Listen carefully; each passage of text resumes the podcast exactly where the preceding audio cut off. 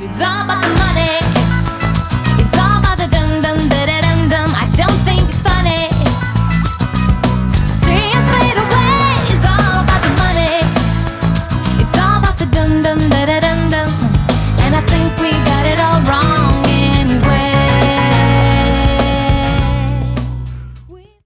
Привет, это Юля и Саша, это наш пятый выпуск. Саша расскажет, о чем он. Недавно к нам прилетел комментарий. Девушка написала о том, что «Сань, зачем ты продолжаешь этот челлендж, если ты постоянно страдаешь?» А дело в том, что у меня было несколько сториз подряд о том, как мне плохо. Причем они не то чтобы сильно касались челленджа, но они были около того. Они были про мои эмоции. И сегодня мы с Юлей решили обсудить, во-первых, зачем мы продолжаем этот челлендж, во-вторых, как мы проживаем эмоции, которые мы от него получаем. Такой интересный вопрос, зачем ты продолжаешь? Сам человек, чему он руководствуется, задавая этот вопрос? Как ты думаешь? Слушай, я не знаю, чем руководствуется человек, когда он спрашивает, зачем ты продолжаешь. Может быть, этот человек, не знаю.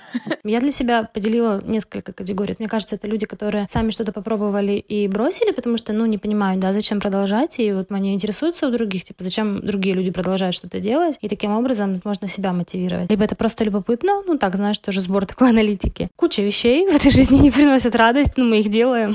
Я делала опрос в комментариях и в сторис в Инстаграме. Делала опрос, спрашивала у друзей, делаете ли вы что-нибудь через силу, и бывало ли такое, что вы начинали в какой-то момент от этого кайфовать, либо наоборот пробежали марафон и поняли, что бег все-таки не твое. И я поняла, что, во-первых, не очень многие в принципе поняли вопрос, потому что было мало обратной связи. Потом Петя мне сказал, что это сложный вопрос и что надо подумать. И еще мне некоторая обратная связь прилетала о том, что типа, ну да, я хожу на работу, я от нее вообще не кайфую, но да, я хочу денежки получать. Либо, например, я считаю калории и хожу в зал через «не хочу». Да, мне это все не нравится, но мне нравится, что на весах есть отвес. Но это не совсем то. Я имела в виду именно в процессе. Например, я когда ездила в Китай, это моя любимая история про жираку, я ненавидела острое. Вот, я никогда до Китая не ела острое. А мы там жили месяц. И мы ходили в разные кафе, и первую фразу, которую мы выучили, это «вобут лады». Я не ем острое. Тебе тыкают в меню куда-то пальцем, говорят, вот это не остро. Ты это заказываешь, и оно все равно чуть-чуть острое. И мы сначала плевались, а через месяц мы привыкли к этому, и мы даже начали кайфовать. Вот что-то такое. Или, например, я переплыла Босфор, и на следующей неделе я просто прекратила плавать. Прошло уже полтора года.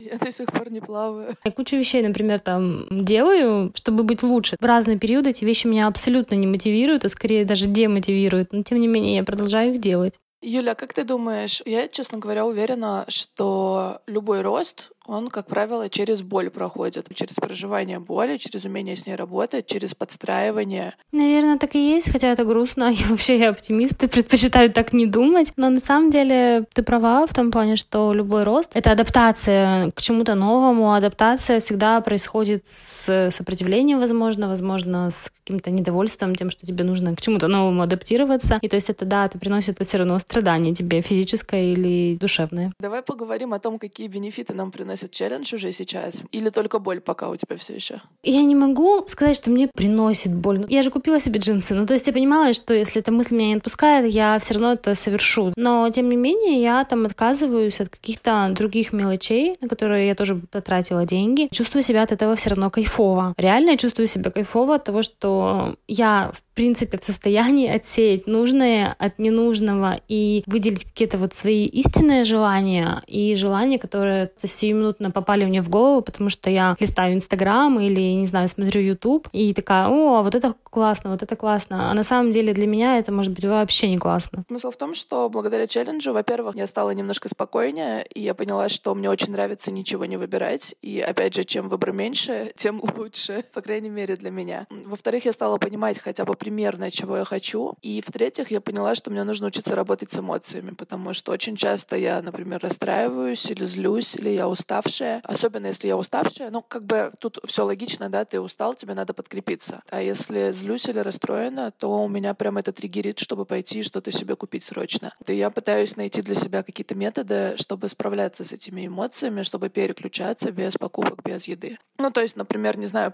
Пойти в окно посмотреть, понаблюдать за чем-нибудь, что-то такое.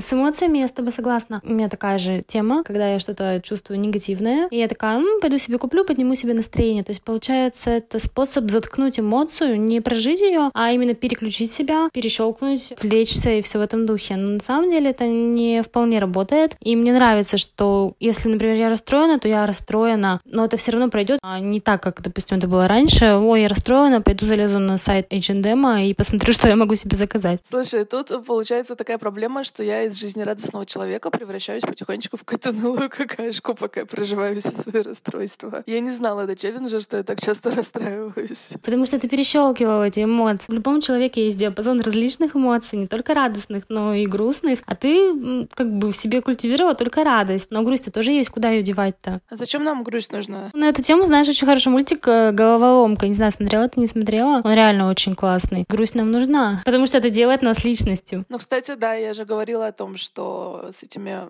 грустным отказом от покупок я потихонечку начинаю понимать, что я хочу и кем я хочу быть. Вот, поэтому я думаю, что это прям крутой бенефит, когда мы можем проживать свои эмоции, а не только сливать их в покупки.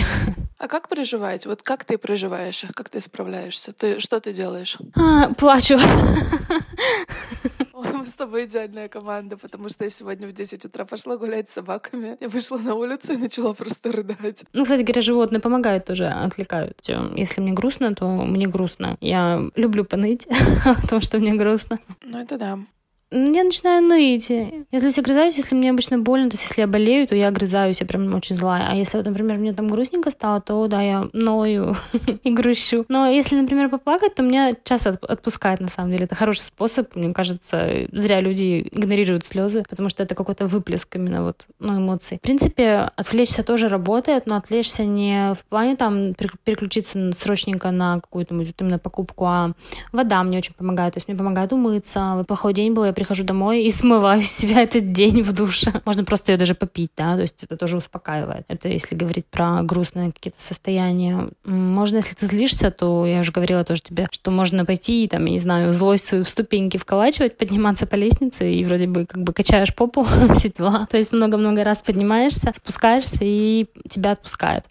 А ты за собой с отказом от покупок лишних начала замечать какое-то большее количество эмоций, больше спектр? Я начала, наверное, замечать, что, господи, сколько я всего хочу на самом деле, ну вот именно хочу молниеносно купить. И сколько всего это вот хочу именно не со мной связано. То есть как бы я поняла, сколько навязанных вот этих идей в воздухе находится. Как бы у меня больше не про эмоции, а больше про то, что сколько на самом деле не моего присутствует в моей жизни. А как ты понимаешь, твое не твое? Наверное, это именно вот получается таким естественным способом. Если я долгое время чего-то хочу, и действительно меня эта мысль не отпускает, то я предполагаю, что это мое. А если я вот захотела купить, и потом такая, все, выжди, давай просто выждем. И выжидаю день-два, и потом я даже не возвращаюсь к этой мысли, значит, эта мысль пришла ко мне в голову не от меня, то есть она пришла извне, это не мое. Это касается и курсов, да, и одежды, и чего еще? Это касается курсов, одежды, косметики, книг. Всего на самом деле это касается. Слушай, ну и раз уж мы заговорили о книгах, я знаю, что ты в феврале, по-моему, дочитала книгу какой-то девушки-блогера, если я не ошибаюсь. Да, это книга Дарьи Геллер а, «Вижу цель, иду к ней». Это очень интересная книга, потому что она не похожа на вот эти стандартно мотивирующие какие-то истории. Она прям вот очень максимально конкретная и похожа на разговор больше, потому что нет каких-то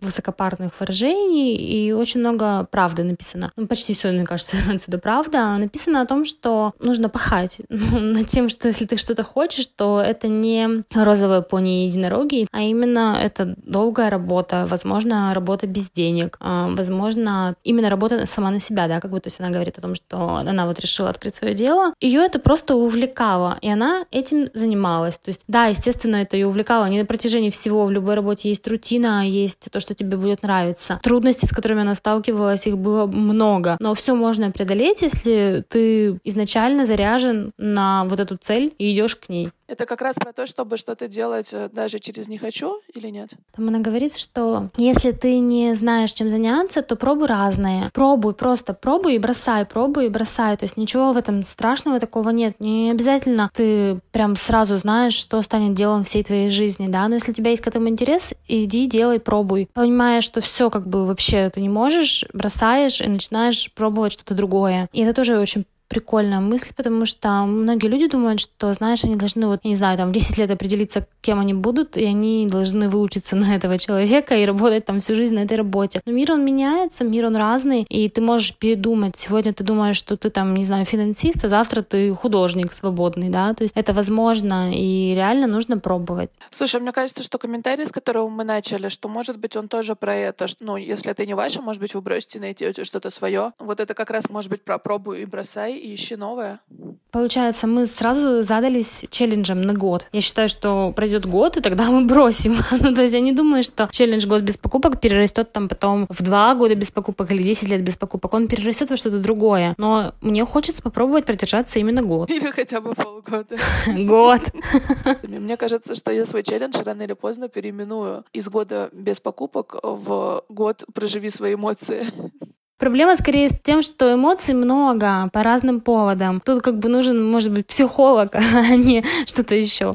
А, кстати, я хочу, знаешь, что добавить? В целом, вот это вот, что уже пострадать, что ли, нельзя? Ё-моё, это твой Инстаграм, хочешь выкладываешь грустных сторис, хочешь веселые сторис, это реально мое мнение. Хочу страдаю, хочу веселюсь, хочу вообще, не знаю, халву ем, хочу пряники. Но на самом деле я рада, что прилетают такие отзывы, потому что что Говард Стерн писал, что писал Ларри Кинг в своей книге, что нам девчонки говорили на интенсиве по подкастам. Если есть какая-то ну, не очень негативная, да, не, не очень позитивная обратная связь, значит, вы движетесь в правильном направлении. Кстати, еще хотела обратиться к ребятам, которые нас давно слушают и предлагают какие-то темы и комментируют. Во-первых, я надеюсь, что сегодня со звуком все в порядке. Я наконец-то запомнила помнила, я на лбу себе написала, что записываться нужно в правильный микрофон, а не в неправильный. Вот, я надеюсь, что сегодня всех хорошо слышно. А еще я хочу сделать небольшой анонс. Был запрос о том, чтобы мы рассказали о вкладах, например, и как распоряжаться деньгами. Но мы транжиры, и это, наверное, не совсем правильно спрашивать это у нас. Может быть, в одном из выпусков Юлия поделится историей своих, вклад, своих вкладов и акций, но на фоне скачущего рубля и доллара я не уверена, что Юля хочет это делать. Вот, поэтому. А я запишу выпуск со своим папой, потому что мой папа рос в 80-х, потом были 90-е, в 90-х родилась я, и я поговорю с ним о том, как, как жить в кризисе, куда он вкладывался, куда он не вкладывался, как ему еще из Советского Союза прививали к отношение к деньгам, как он э, с ними жил вот во время кризиса, как он начал жить э, после того, как кризис закончился, да, и какие-то, ну, и что-то началось вот в нулевых, в десятых, мы же достаточно неплохо жили, там доллар по 12 был, по-моему, а может быть даже по 6. я надеюсь, что это будет интересно. И он в свое время тоже увлекался акциями, покупал их, продавал, потом начал вкладываться в какие-то другие другие вещи, и вот мы у него все узнаем. Так что слушайте и подписывайтесь на нас, и ставьте нам, пожалуйста, оценки, пишите свои комментарии, и пишите нам в Инстаграм, мы всегда рады пообщаться. Или на почту. Почта будет указана под выпуском, все написано, все указано. Пишите, будем рады любой обратной связи. Всем спасибо, пока-пока. Пока-пока.